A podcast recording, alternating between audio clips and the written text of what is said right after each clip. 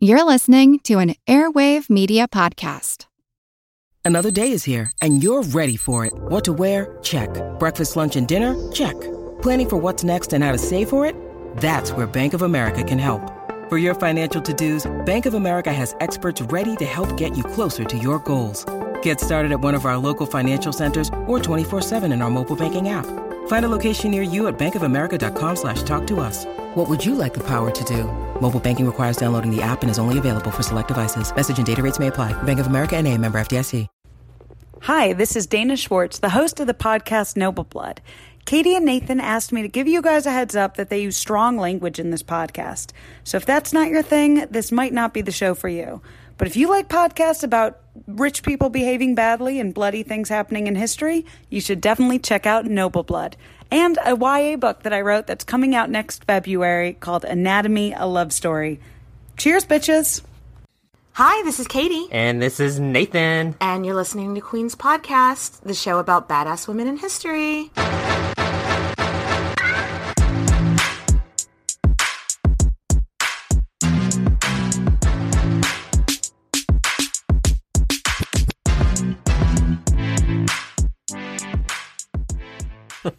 Hey, Nathan. Katie. Oh, my goodness. How excited are you for this episode? I think I've been waiting for this since we started the podcast. Since we started the podcast, I think a lot of people have been waiting for this Oh, since I we started the Oh, podcast. And everybody is just like sitting on pins and needles. Unless they saw the title of the episode. yeah, that, that could possibly Yeah. Uh, have spoiler alert. So let's just let's just get it out there, Nathan. Who are we talking about today? Anne of Cleves. Anna von Cleves. Yes. she was the fourth wife of the infamous Henry VIII, King of England. Theirs was the shortest of his many marriages. Which is probably not a bad thing. probably she's probably the luckiest of his wives.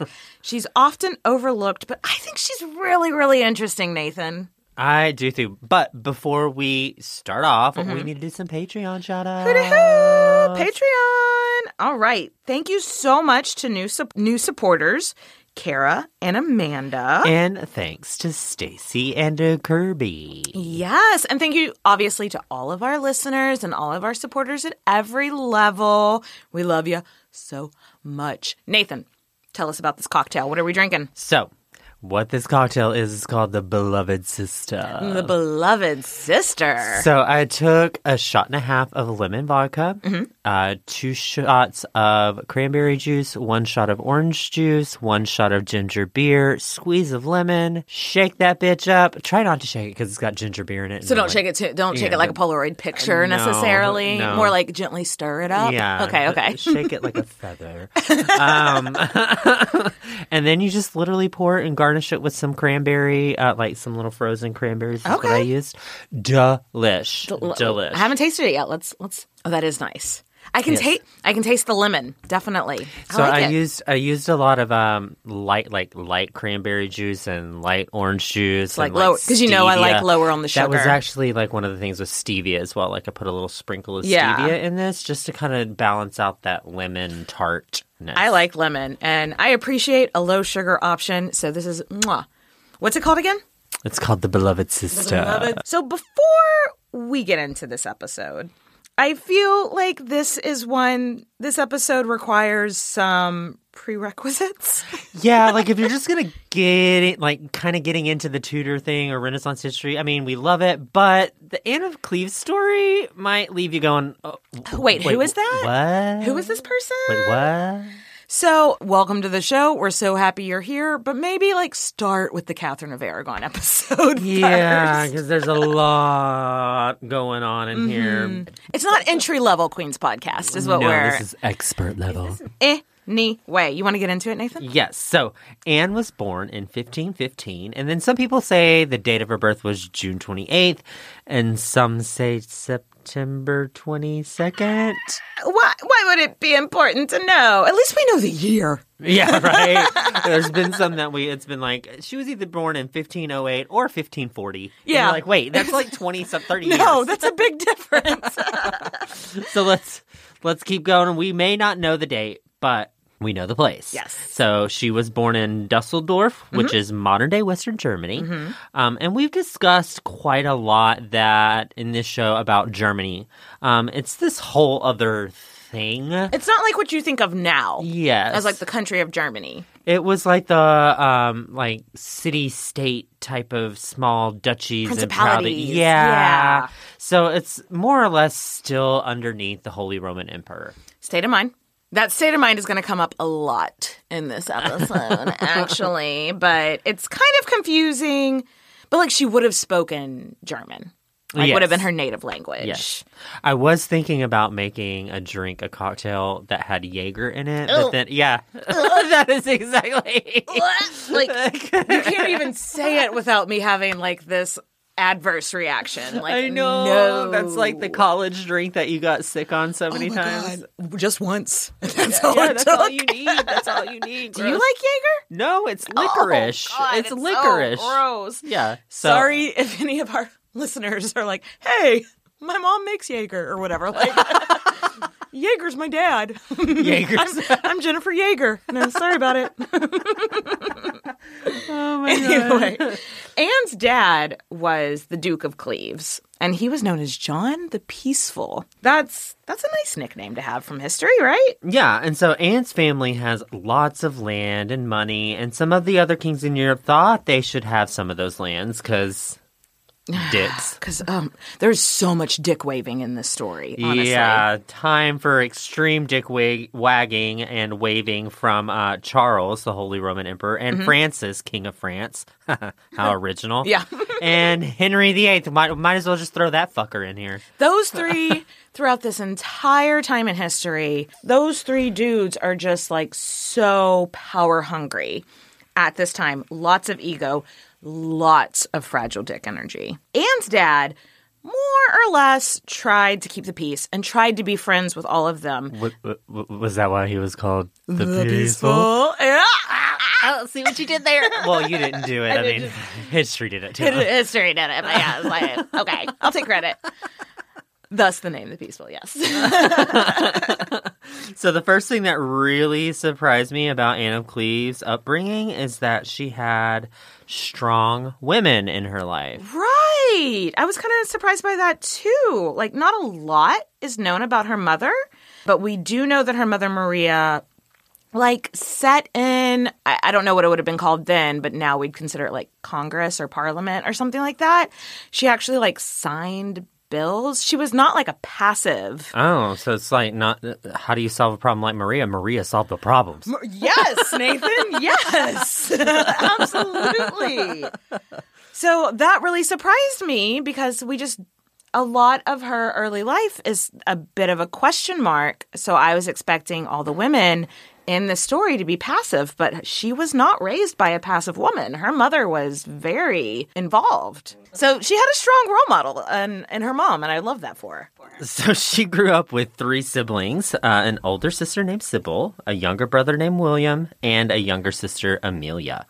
Her older sister was like this renowned beauty. She was a stone cold hottie. Oh no, I can totally relate to this because like in high school, everybody had the hots for my brother.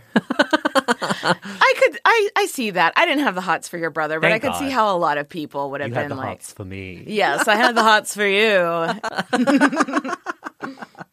no, so I've put a picture here in the show notes of her, Nathan, and I'll put it in the show notes on our website. But I mean, sometimes I feel like in Renaissance paintings, there's so much room for interpretation. But this woman was obviously beautiful. Look at her. Mm-hmm. Look at her. Yeah. She's got the long, long red hair. She's even kind of got like a smirk on her face. Like She's got the high cheekbones. She's like, bitch, the- I know I'm hot. I know. It's kind of got that heart shaped face almost. Like it's like Yes. very pointed. Kind of looks like. Jennifer Lawrence a little bit. Anne is very close to her family. She was schooled with her sisters by their mother, and their brother and dad were always around too. Very tight knit So family. very tight knit, mm-hmm. yes. Though the sisters didn't spend much time at court, their court here, while very progressive in some ways, was conservative in terms of women and men mingling. Like no, like the two did not they they did not cross paths on a day to day basis. It was Absolutely it was definitely like one of those uh, church dances with like re- leave room for Jesus, leave room for Jesus. their church dances would have been women at one dance, men at another dance. like, no, she wouldn't have, besides her dad, her brother, and like maybe some uncles or something, she wouldn't have interacted with a whole lot of men until she was uh, married, really. So super duper sheltered. Yes, doo-da, doo-da. So her education was fine. Fine. I mean, when you look at Henry VIII's wives, Catherine of Aragon, Anne Boleyn, and Catherine Parr, these women that just are like great minds and so well educated. Like, she wasn't as well educated as, she wasn't translating Latin or anything, but she could read. She was, her education was on par with like Jane Seymour. Okay, Yeah. so like daily duties, house. Yeah. like it seems so dickery to say Yeah. it's just like housewife duties. No, I mean but- that's what her education was based around. Like, hey, one day you're. They weren't thinking she was going to be queen or anything, but like one day you're going to run a rich household. Here's everything. It was a practical education. Yeah. So, shocking caveat to all of this. Um, you might be surprised to know she's motherfucking Catholic. She was raised Catholic. I was so surprised. Do that noise again? I was so surprised by that because, like, everything that I've ever read was like, well, Cleves was something somewhere that they wanted, England wanted to make an alliance with because they were Protestant. What, like, I just have in my mind that she was this Protestant woman from the well, day she was born. because like Henry VIII just broke up with the Catholic Church, Mm-hmm. just like you know broke up via text message, via papal dispensation. via excommunication. she was born, no, she was born like two years before Martin Luther left that, like, the, the post it note on the church door, just being like, hey, we need to talk about, like, But I mean, at the end of the day, her dad was very lenient towards Protestants. That's another reason her dad was called the peaceful because in a time of a lot of upheaval about religion, her dad was just sort of like, y'all, it's all Christianity. it's all under the same umbrella here. her dad really, really supported, like financially, this guy named Erasmus, who was a Catholic philosopher, but he was like, yo, though, like the Pope is super corrupt. I think that rubbed off on her a lot with um, just kind of being lenient about religion throughout her whole life. Yeah, her parents were just all around kind of chill type of people. Yeah, that's the vibe I get. They were just Yeah. very like, hey, if you're not a dick, we won't be dicks to you. Right. Kind of thing. Yeah. Like nobody ever complained about taxes. He didn't bother people about religion. Like this is the kind of guy that I would like to live under the rule of. her mom got to like have a say in the government. Her parents were patrons of philosophers and artists. I think this was something that was so surprising to me because, you know, besides Anne of Cleves, I'd never heard of Cleves. So I thought it was like this backwater. But it was actually like a really progressive renaissance court, you know? Mm-hmm. It was a it was very of its time. It, it, it was very renaissance in the renaissance. Oh, there she went with Ah! it. She committed. I committed to the bit. so, what do we know about Anne? Okay. Uh, we know that she loved embroidery and was said to be really fucking good at it. just like Jane Seymour. Yeah, because she wasn't super visible at court. I really, we really, really, really want to drive home that like before she left Cleves to go to England. Spoiler alert. She was so sheltered. So we just don't have a whole lot of descriptions of her, personality wise or looks wise. But we know that she was taller than the average woman. okay. And we also know that she was raised by parents that loved each other and loved her in a happy home. So that's uh that's It doesn't doesn't happen much. it's refreshing. It's very nice. I'm very, I love that that happened for her. So let's fast forward uh, a little bit. Because nothing's really going to be happening during this time. Yeah. So when Anne was 11, she was formally betrothed. Um, because oh god, Spinsterville, eleven. Come on, gosh. let's get her married. She was engaged to a guy named Francis, who was the heir of, Lorraine. That's Lorraine. i- If you're new, Lorraine is kind of just like a Providence in modern day France, basically. Yeah. So if this marriage would have gone forward, spoiler alert, it, it doesn't, um, Anne would have totally disappeared into obscurity. We would never have heard of her. I think that's so crazy. Side note, um, hmm, why wasn't she at least taught French? yeah, right, right? If they thought by 11 that she was going to be eventually marrying a guy over the. Why? Because she wasn't. I wish you could see Katie and her hand gestures. Ah, it's so annoying because she wasn't taught anything, any languages. And I just feel like that was the most basic thing. She's going to marry a French dude. Let's teach her French. And if she would have spoken French when she got to England, her and Henry would have at least had one language in common. Yeah, that's true. Uh, that just, I, it really irks me. Right? I can see. I can see. I know, I know. Anyway, ACAST powers the world's best podcasts. Here's a show that we recommend. Rat ing is killing your own opposition. And I take on rat ing jobs so I can get compromising material on politicians that I can use at a later date. That's rat ing. He was a political fixer who did dirty tricks for money. Now, he's decided to tell all and bring his powerful clients down with him. he's a con man, and I think he's a pretty good con man. Some people tell you absolutely fantastical stories and and they turn out to be true. Rat from Canadaland Podcasts. Subscribe to it now. ACAST helps creators launch, grow, and monetize their podcasts everywhere. ACAST.com. So that betrothal fell apart, and remember all this like king dick waving contest? Uh, well, the king of France decided that this wasn't the alliance that he wanted, possibly just to spite Anne's brother. Anne's brother was a bit of a dick. Like he's not my favorite person. In 1538, when Anne was 23, her dad died, which must have been like a gut punch because like they were so close. They were so like the whole family was close, and her dad was so cool and popular. So it must have sucked for her, sucked for the entire duchy. But now her brother William is the Duke of Cleves, and he's running these lands.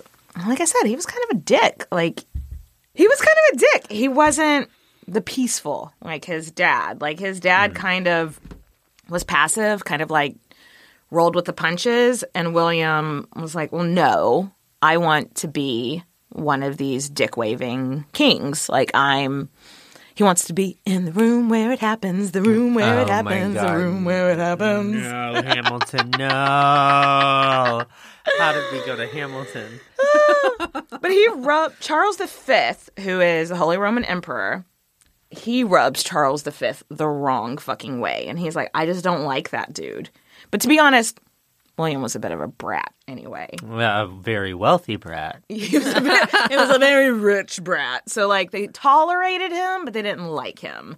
So just to set the stage of like the political vibe of the time. So also William leaned way into that Protestant vibe. Mm-hmm. And it doesn't seem like Anne really had a problem with this. Maybe since she was raised with religious tolerance. Maybe Her dad was John the Peaceful. the peaceful, yeah. Uh, also, no letters or diaries of anything from this time survive from her, so we really don't know. So maybe she hated it, but she we don't know because she didn't write anything down. So either way, she was like, "Okay, I guess we're Lutheran now," and just went with it. So let's do let's bounce over to England real quick and do like a pulse check over there. Boing. What's what's going on in England at this time, Nathan? So Henry Henry VIII has been single for a couple of years now, and that's because his like baby mama mm-hmm. Jane Seymour died, and he's starting to look around again. So he creeps, yeah. and his right hand man, a dude named Thomas Cromwell's like,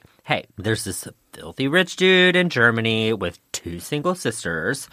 I mean, the dude's a bit of a dickhead, but he's constantly doing all the shit to piss off the Holy Roman Emperor and the King of France. But th- th- he's got two hot sisters. And Henry's like, "Hey, I I like pissing off the King of France." Maybe me and this guy can make an alliance. And hot sisters, you say. Hot sisters, you say. I like pissing off the King of France and I like hot sisters. Tell me more. Pretty sure that's a direct. That's quote. a direct quote. I'm pretty sure. But actually, Henry was mainly interested. There was this chick named Christina of Denmark who one day I want to do a full episode on her because she is fascinating. No, there was this there was this chick named Christina of Denmark that Henry actually wanted to marry. But that doesn't pan out. Cromwell's like, okay, look, that's probably not gonna happen, so let's keep the Cleves girls in mind. Like basically you don't have to make a decision today, but let's just keep them in mind. So it's important to understand how strategic an alliance w- was with Cleves. First, they didn't want an alliance with a country that was still in with a da Papa. Papa. Uh, and since England was always kind of falling in and out of France, uh, out of love with France and the Holy Roman Empire, it was important for them to have an airtight alliance with a big major player on the continent. Mm-hmm. And thus, that's one of the reasons that Cromwell was pushing Cleves. But Cleves wasn't the only option, and Henry wasn't the only one that wanted that alliance. Yeah, for like the next two years, it kind of made me feel sick to my stomach. There was like these three women on the marriage market for like nobility in Europe. And they were just like juggling them around, and it was like the fucking draft or something. Did I use that right? Is that did I, did I sports? Sports day. Did I sports right? Yay, sports points. You got points. I got points for the sports reference.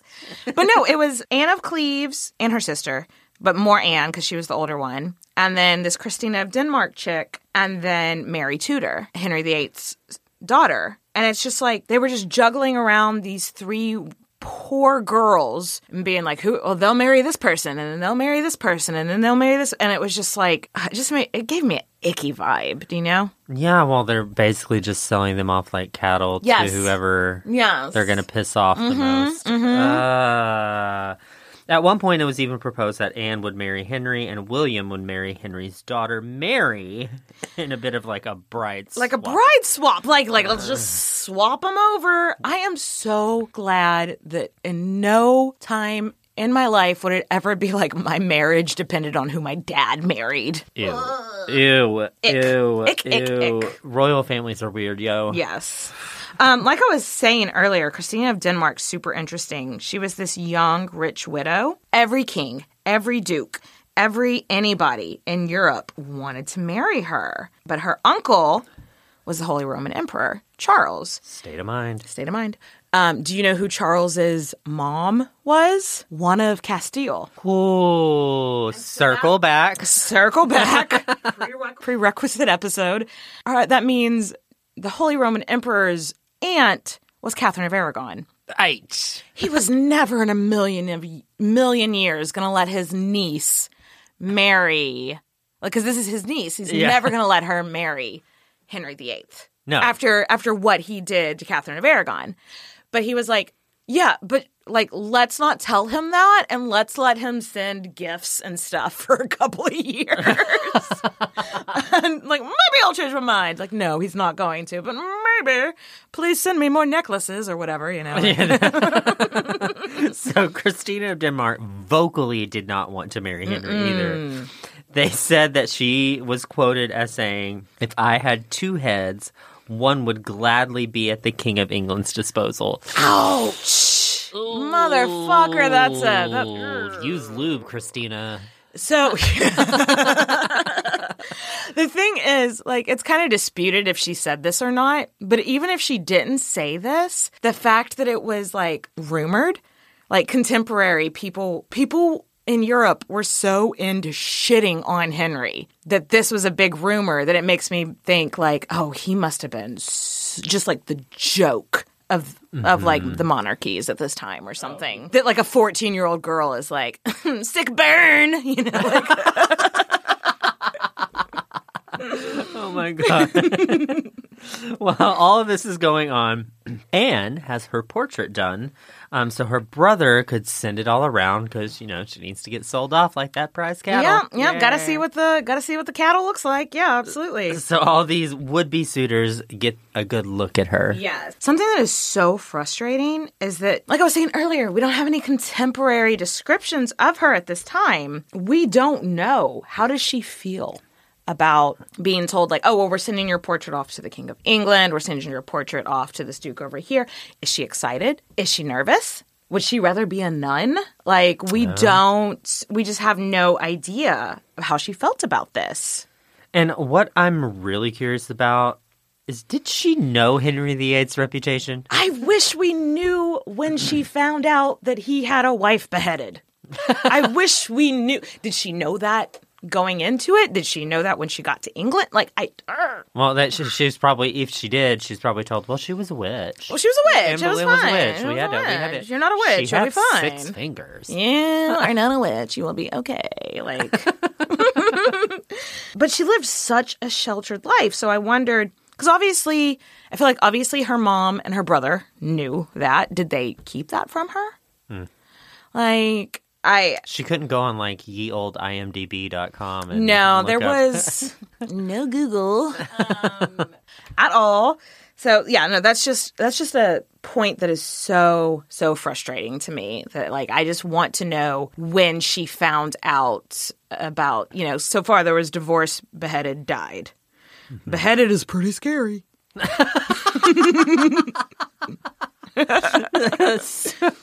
So they send Anne's portrait done by a German painter to Henry, and y'all, this is a portrait of a very pretty woman. Because we all know the English portrait, but it looks like she's in the same outfit. A lot of people say, because the one that we know that will be in our cover art, she's facing forward.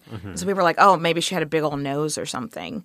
But this original portrait of her, she's to the side. Uh, she looks perfectly lovely. Yeah, she looks pretty. Don't buy for a I'm Jane Perlez, longtime foreign correspondent and former Beijing bureau chief for the New York Times. I've been a foreign correspondent in lots of places Somalia, Indonesia, Pakistan, but nowhere as important to the world as China. I mean, China is not dropping anti democratic paratroopers into Montana. But of course, we did see things like the weather balloon slash spy balloon riveting the whole country for a week.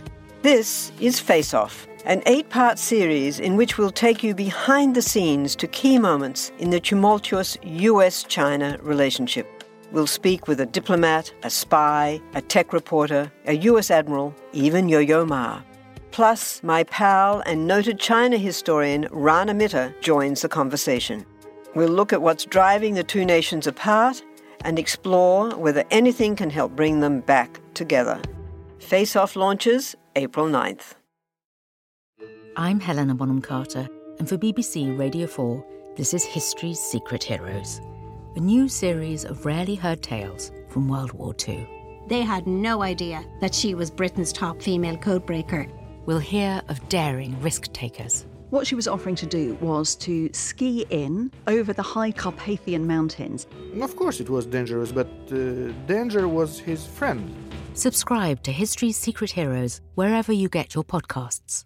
Second that she was just this hideous cow. You know what I mean? No, like, and I think we've talked about the guy that does the portraits, and we'll talk about him a little later on. His livelihood depended on making an accurate depiction Yeah. of the woman because if he was known to like make girls look pretty that weren't, he wouldn't have been hired by the royal people. Right. Henry saw the portrait and he was like, okay, she's cute, but I'm going to send my own dude, Hans Holbein, over here. He's my man. I'm going to send him to go take a picture, take a picture, paint a portrait.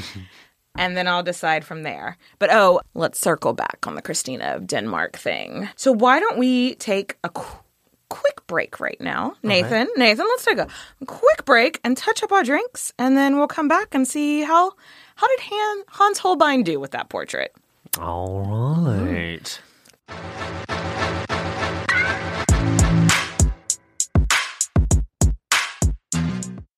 And we're back. Ah. Did you miss us? I bet you did. so Henry VIII sends Hans Holbein, who's like his main dude. Yeah. he does portraits with no filters. Yeah. And Henry specifically was like, do not flatter her. I want you to paint her exactly how she looks. Go over there, do your thing.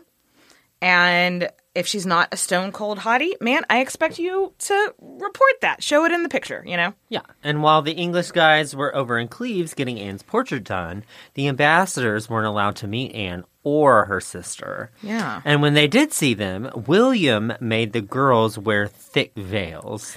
Like, this was just a more conservative court than England, but like, even for the time, it was like, Why, bro? what? wh- What is this dude's problem? Like, wh- like, why did he want to have such like control? Like, they're it's cattle, they're bargaining chips, and that's what he was. Yeah, but when you don't, whenever you're trading cattle, don't you want to show off the cattle? like, uh, don't you want to be like, look at this good looking cow? It feels like it was such like a power thing to William. Oh, absolutely. And when the dudes were like, um, can we see their faces maybe? William went the fuck off. He was like, you perverts? What? What? Do you want to see them naked too? And they and they were like, whoa, uh, man. whoa, whoa, whoa, whoa. we just don't want them with their veil on. They were like, this fucking guy needs a chill pill. Like, that's exactly what they wrote in their documents. So when this is all done, they come back to Henry with the portrait that we all know of whenever we think of Anne of Cleves. Mhm. And it's a beautiful portrait. I'm sorry, I just can't believe for a second that she was quote unquote ugly. No, no, of course not. And I really do think that if she's obviously ugly, Holbein, again, would not have painted her that way because Henry commissioned him to give an accurate photo. And this was a time in history where Henry VIII was a very head chop happy.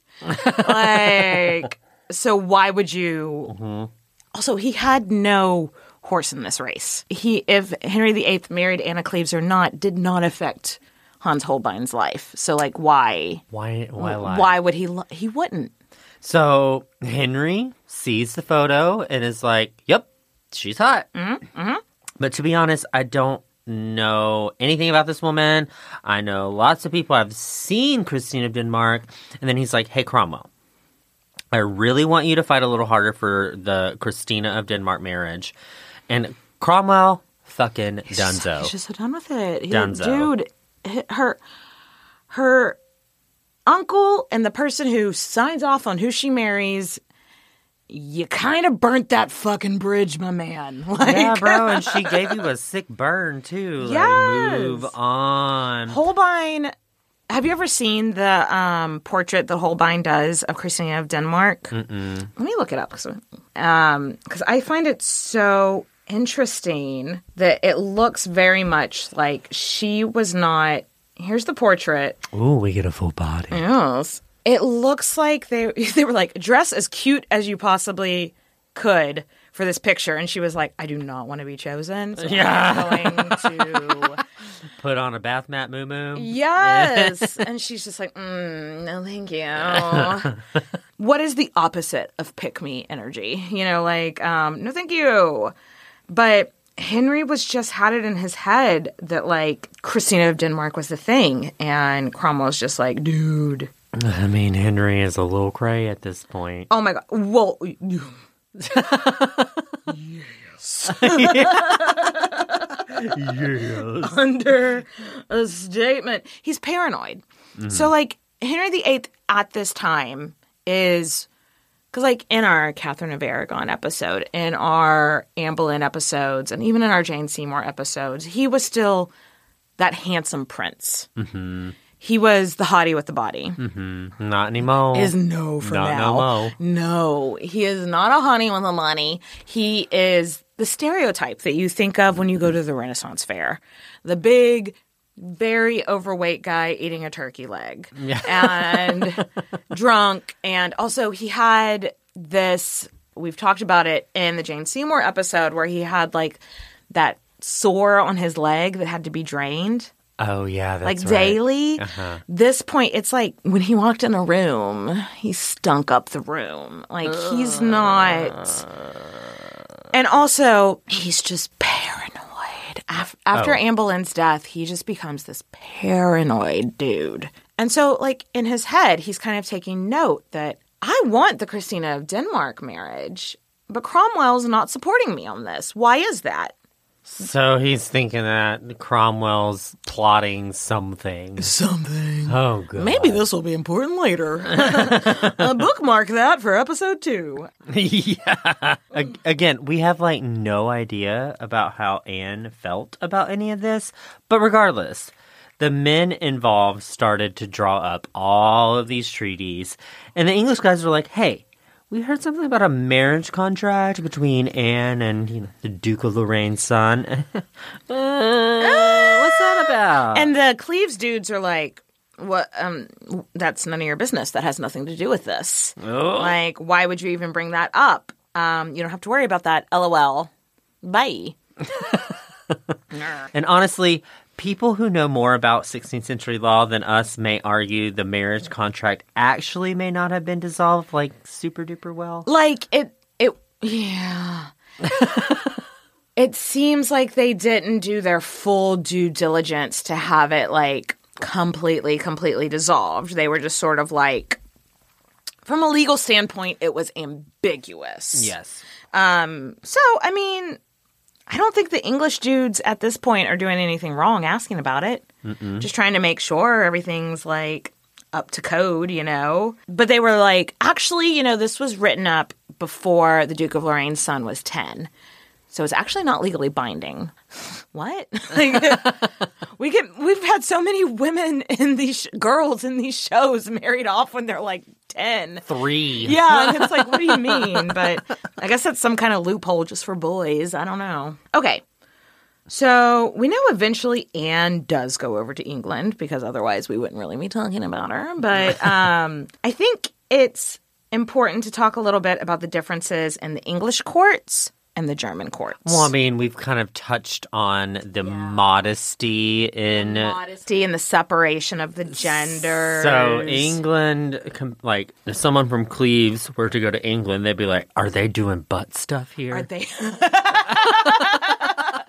well, it's basically Sodom and Gomorrah to them. You're absolutely right. They were like the ladies and the men intermingle and they dance together. People have mistresses openly. Clutch your pearls, ladies. The, the dances were different because you know, like the men and women would like hold hands or like touch hands when they're dancing, and it's like, ooh. What next? Butt stuff? butt stuff. um, I don't know if you know this about English people either. They like to drink. Oh yes. Um, not, I mean, Germans. Nowadays, Germans do but- too. Yeah, but, back then back it was they like. I'm sure people drank, but you didn't get drunk in public. You know, like it Mhm. was. They were just like, "This is a land of sin. What the hell?" So, anyway, negotiations move forward. One huge issue that we found interesting was that William was really worried about how Anne would travel to England. Mm-hmm. And then Holy Roman Emperor Charlie, not happy about that marriage either. And it was a legit worry that he would try to like kidnap her on her way back. Yes. This makes me think of remember in the Eleanor of Aquitaine, Mm-hmm. like how anytime she went anywhere, they had to worry about somebody like kidnapping her and forcing her into marriage or something because being a woman is scary. Number one hit on iTunes. Number one hit through history. But could you imagine how like nervous you would be to be sent off to a strange land, leaving your home, leaving your mother, your sisters, everybody that you've been like living a sheltered life with, Yeah. to go to this strange ass land where you don't speak the language, don't know anybody, and on top of that, you gotta be worried about being kidnapped. No, it sounds horrible. Henry VIII, though, to his credit, this is kind of sweet. He started to get really excited about having a wife again. And as much as he sucks, he's kind of a hopeless romantic when the mood struck him when he wasn't cutting off the wife's head or sending them to a nunnery. And he'd kind of become enamored with her portrait or just the idea of her. Ooh, he's like that dude that just obsesses over. Oh, Yeah. he's so weird. He's so weird. But it's kind of cute in a very weird Yeah. way. He starts redecorating the queen's rooms and the palaces. He hires dressmakers and the best ladies in waiting. And He's starts one of those people that whenever you know you like friend request him, he goes in and likes all of your photos. Yes, yes, yes, yes, yes, yes. And you're like, dude, that was like ten years ago. Stop. Stop looking at my pictures from 2012. Um, but no, he just becomes very hyper focused on making sure that he has all the best everything for her when she arrives, which is kind of sweet in his weird little way, you know? Right. However, I feel like one thing that could have been really helpful was totally overlooked. Um, the two, throughout this years of negotiations, never like wrote to each other. Yeah, like I get why they never met each other because it's a long trek and he's old and she could get kidnapped. But how many love letters have we seen that from? he, he wrote to Anne Boleyn. He wrote like, why weren't they writing each other? Like, because the the dudes from England were going back and forth from England and Cleves all the time. Why didn't he like write her a letter? It was his stinky leg sore. His stinky leg made him not like to write letters, I guess. I mean, I know they don't speak the same language, but somebody like they could have at least got to know each other's personalities. Right. A little. Why was that completely skipped over? I don't know. So her mom did not want her to go at all. Her mom didn't want her to marry the guy that cut off his second wife's head? Oh. No? Oh.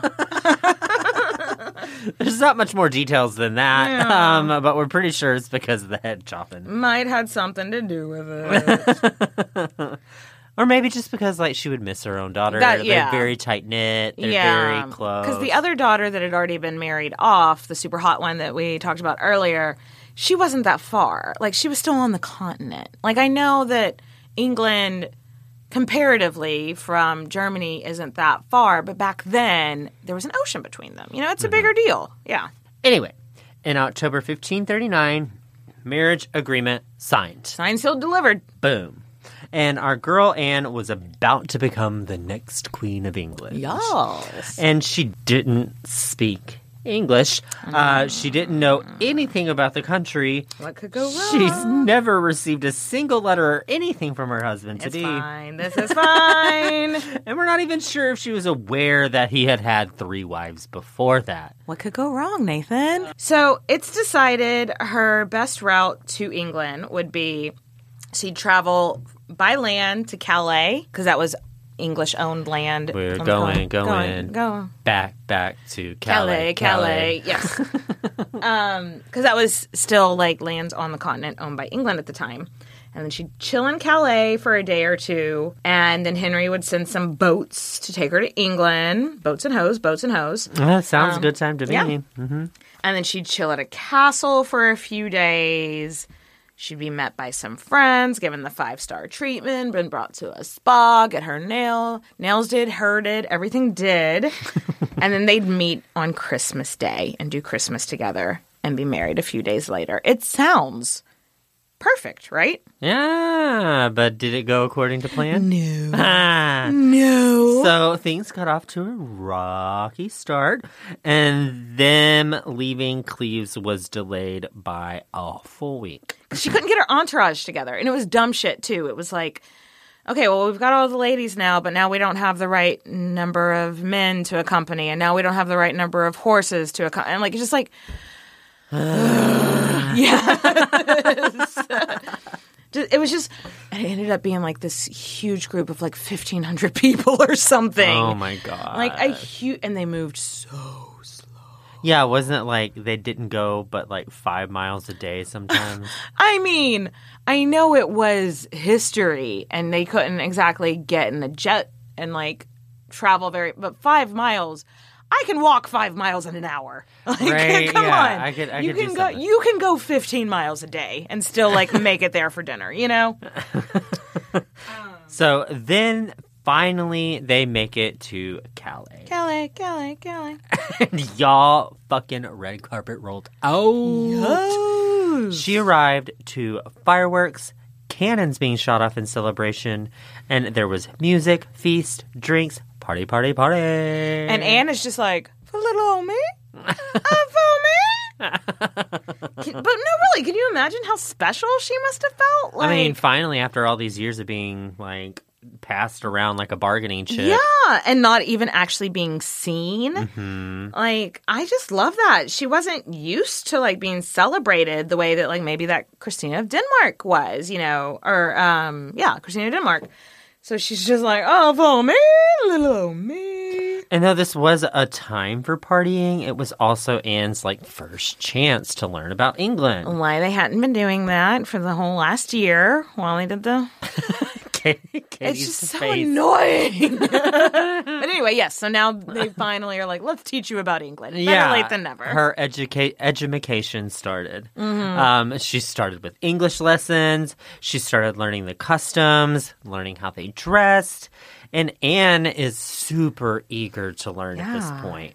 It was a bit of a scandal amongst her ladies in waiting because she wanted to start eating dinner with the Englishmen and women, not just the women. well, because So- that's how they did it in England. yes. And it was like, you want to eat with men? And she's like, all right, I don't want to suck their dicks. I just want to like. I don't want to do butt stuff. I don't. I'm not trying to. And they're like, "Eh, eating with men leads to butt stuff. And she's like, no. No, we're just gonna have dinner. but at the end of the day, she's like, I have to. So I- she's, she's gonna have to do it eventually. so She may as well get used to it. stepping out of that comfort zone, being her, living her best English life. Yes, something. What I love about this, um, is that throughout this entire story, all of Anne's beginning years, because she's like 23 at this point, but we don't know anything about her personality. And as soon as she is out of Cleves, out of that kind of sheltered life, we immediately start learning about her personality. And the first thing that the English dudes learn is they're like, whoa, this she's fucking funny. I know like everything she said was through translators and stuff, but even through that, the English guys were like picking up on like these witty jokes she was making. They were like, fuck, she's funny. I love a funny bitch. Me too. Yes. I mean, Obviously. obviously. That's why we hang out with each other. Uh, but unfortunately, there was bad weather in Calais. Calais, Calais, Calais. and the two day stop turned into 15 days. Can you imagine how frustrating that must have been not knowing? Because now we can look at weather reports, but back then it was just like every day you just have to wake up and go, oh, still bad. But then every day she was in Calais, they were still like throwing parties for her. So she's like, cool. okay, all right, some more wine, some more feast. All right, all right. But then her Christmas Day plans got canceled. Yeah. Um, and she couldn't leave until like December 27th. Yeah. All right. We finally make it to England. Anne and Company lands on the evening of December 27th, 1539. They spend their first night there with like this huge entourage in a place called Dover. And then the next day they move on to Rochester. And it's not a long, long journey, but can you imagine going o- across the sea? Like traveling back then, traveling now is exhausting. traveling back then must just going the shortest distance. It's this ordeal, you know? Yeah, don't want to do it. So she's fucking exhausted.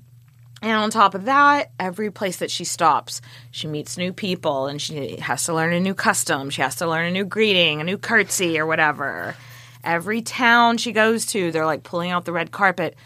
She's been doing this for like three months. She's fucking exhausted. Yeah, she's done. She's done. Oh, she's tired. I'm tired just thinking about it. She's like, can I just have some French fries? Can I And- just get some fries and watch some Netflix, please? And they're like, Uh, let me teach you about fish and chips. yeah. no. uh, meanwhile, Henry is really anxious to meet his new bride. That's understandable. Yeah. However, I think we should paint a picture of Henry VIII of 1549. Uh, we, we've talked about that. The, the, Mm-hmm. The fat, stinky stink- guy. Stinky guy with Mhm. the, the peg leg. That's who we're dealing with. I mean, he didn't have a peg leg, but it, Well, it was just yeah. really If you want to imagine he had one, that's fine too. Like, But that's the dude we're dealing with now. Yeah. A little mentally unstable. Um, long gone is the tall and hot king from Catherine of Aragon or Anne Yeah. Boleyn. He's just not not cute. but he has in his head that this marriage is going to make him young again. That like he, they are gonna goddamn have some synergy. He's putting way too much pressure mm-hmm. in his head on this marriage. He's decided that he's going to do this thing where he dresses up in a disguise and he's going to go meet Anne and surprise her in the disguise. But because they were meant to be lovers, she's going to see through the disguise and know that it's Henry, her her Oh soon to be husband. Gosh. Side note, he did this shit with Catherine of Aragon. Yeah. All the time.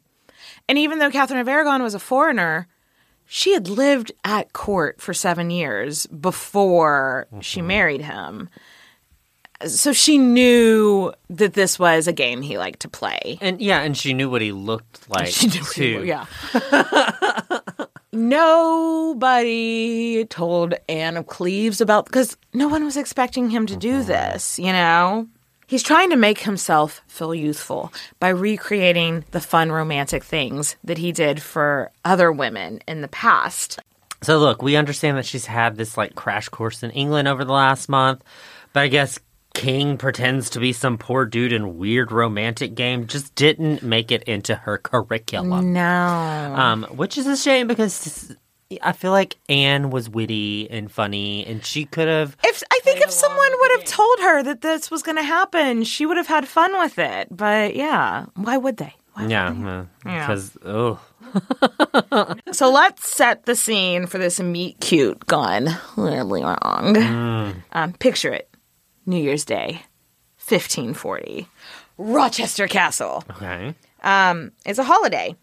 So Anne didn't get to sleep in. She has to like get up and meet people and like do the whole thing all day. Visitors are eager to meet the new queen. She has feasts to attend.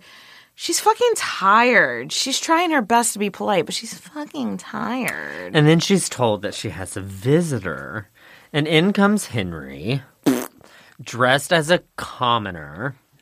Now, all the people in the closest proximity to Anne were her German ladies. So they also weren't in on the game. Yeah. And while she did have a few English women in her posse by now, what can they do? They can't send her a telepathic message. That is the king. You know, like. um, but like, hey, this is the king BTW. Just, just fucking play along. No, no, no. No one can help her. No, she is helpless in this situation. And we've already painted the picture of what Henry looks like. He doesn't look regal when he like you wouldn't guess he He's was doing the stanky leg. Come on, Henry, do the stanky leg. Do the stanky leg. Oh, every day he did the stanky leg. Nathan. Accurate though, yes, You're yes. welcome. You're Absolutely. Absolutely. But like so this huge, unhealthy, stinky guy comes in dressed like a commoner, and then he's like, My lady, and she's just like, Hey, and then he tries to kiss her. What do you think she does? Uh, no. yes. Short because answer, she said no. I, I would assume by now she may have heard about the other wives. Yeah, but but she doesn't know it's Henry. She just thinks Oh this is God. some like com- fat commoner trying to Yeah, but paw am, at her. I, and am I gonna make out with some random dude? And she, yes, exactly. No. She's like she's offended. As you might, you know what? If some guy I didn't know at Walgreens came up and tried to kiss me, you, yeah, I'd be pretty offended. and she's just like, no, no, uh, puh, puh," and like like some. There's several different accounts of this story, and one account actually has nothing to doesn't mention the kissing at all.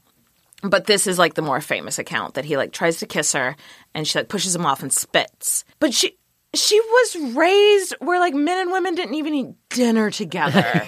Some man that she doesn't know who he is tries to kiss her. Of course she's gonna freak out because she's betrothed to the king. Can you imagine? Ugh. If Henry would have taken half a second to learn anything about the way that this woman that he was so supposedly obsessed with was raised, mm. he would have known.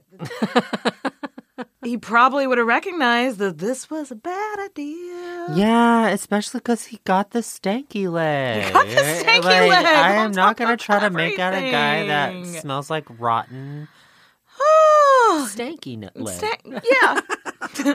so much to the horror of all of the English people in the room that knew it was Henry because he was pretty recognizable at this point. When she pushed him away and like acted all pissed off, everybody was like just like frozen with terror. oh my gosh. What's gonna happen? but Uh. how was she? s- oh, I just feel so bad right Ha- away. Hashtag poor baby Anne. Hashtag poor baby Anne. right away Anne realized her mistake. And somebody was like, oh, by the way, that is the king. and she apologized and bowed. And like, I just hate this because for weeks she was practicing how their first meeting would go and how she would Oh. like painstakingly practicing how she would bow and exactly what she would say and in English because she had been practicing. And to have it just completely thrown out the window, I just feel so Yeah. that sucks for her. So now she's trying to like recover and do like her bell and her introduction or whatever, but she's uh. frazzled. I'm frazzled thinking about I it. I know, right?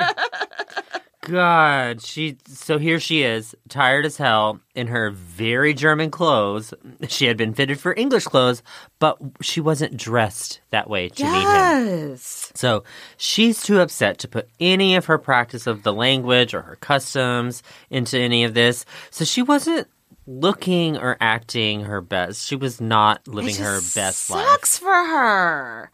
And the the the version that was written home to her brother about this, like I said, there's several versions. The one that was written home just said that um, the king came in dressed as a pauper or a messenger, and Anne just ignored him. Like they left out the kiss thing. So I don't know which one's actually historically accurate, but both are both are like unfair to her. She didn't. Yeah, she didn't she have the didn't- homeland advantage. Yeah, and she didn't know that the king was going to dress up like a messenger. Yes. And Well, so that was I have read um stories how this had happened in like English court in the past, but it wasn't like a regular thing. Like um we haven't covered her yet, but it was during the Wars of the Roses.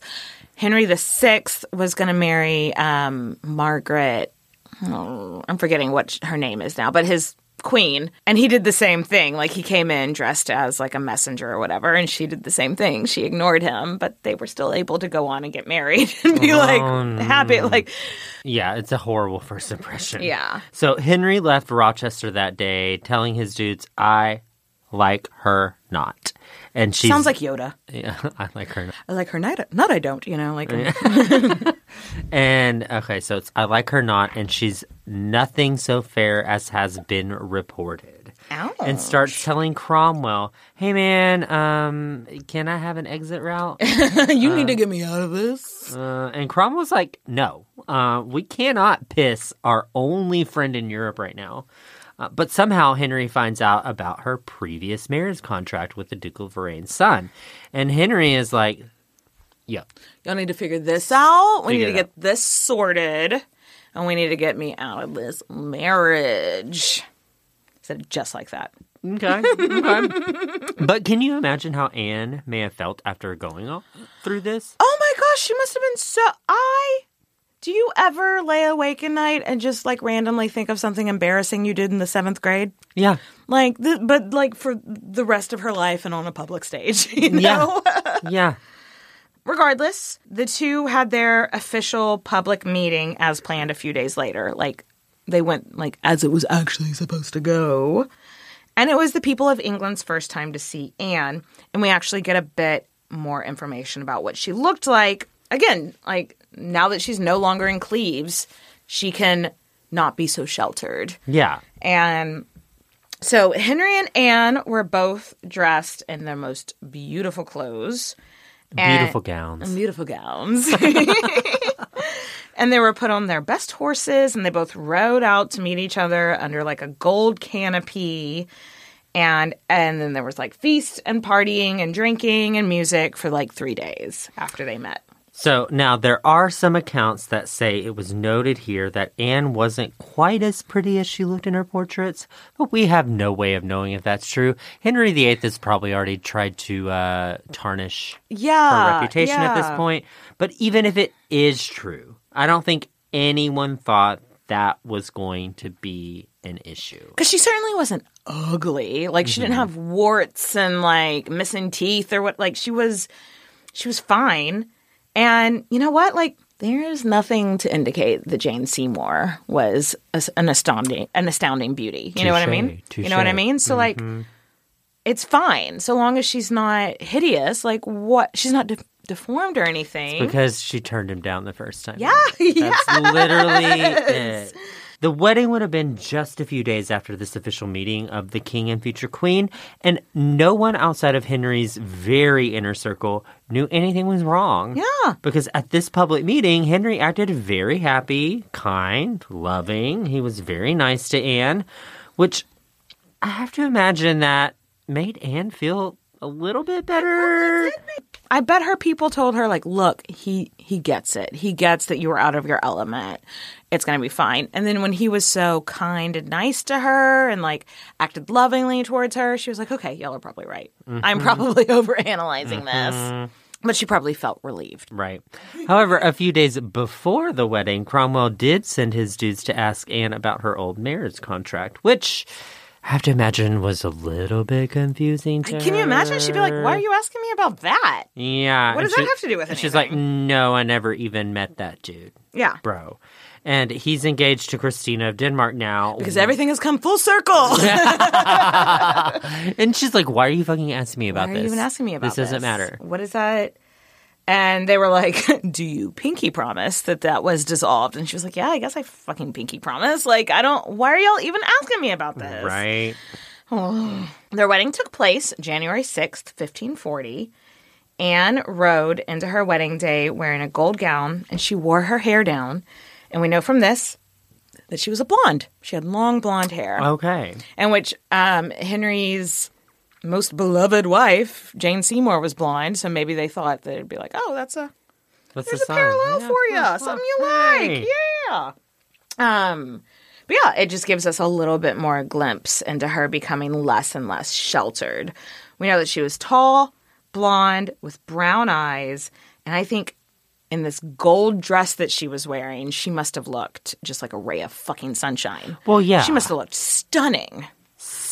Set phasers to stun. Yes. and no one was saying she wasn't pretty on this day. You know, um, everyone was just like saying that she looked regal and that she had the right kind of like personality to be a queen. And now she looked the part too. People started, people of England started to fall in love with her that day. I'm kind of in love with her. I know, me too. Another point about her looks that we should mention seems like she was taller, a little curvy, so probably had some big old titties and a big badonka donk, which would be appealing. Yes, but like if you look at his previous wives, we know when he married Catherine of mm-hmm. Aragon, she was super super thin, super mm-hmm. petite. They I've things I've read about Anne Boleyn said that she was like flat chested and more like petite shaped. So maybe he just wasn't used to women that were curvy. And he didn't know he didn't like that, which I mean everyone's got their own, preference. yes. But I, I don't know. I'm tall, blonde, big titties, big ass. I don't know. What's wrong with that? I'm not saying. I'm just saying. I wouldn't call her his ugly wife. right? Anyway, back to their wedding day. Henry acted happy and loving towards her all day long, and they were both in really great spirits throughout all the feast and drinking and partying that whole day.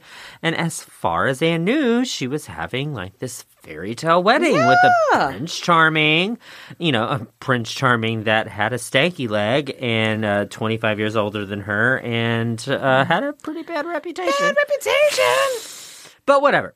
She probably thought everything was coming up roses. Everything was going to be a great.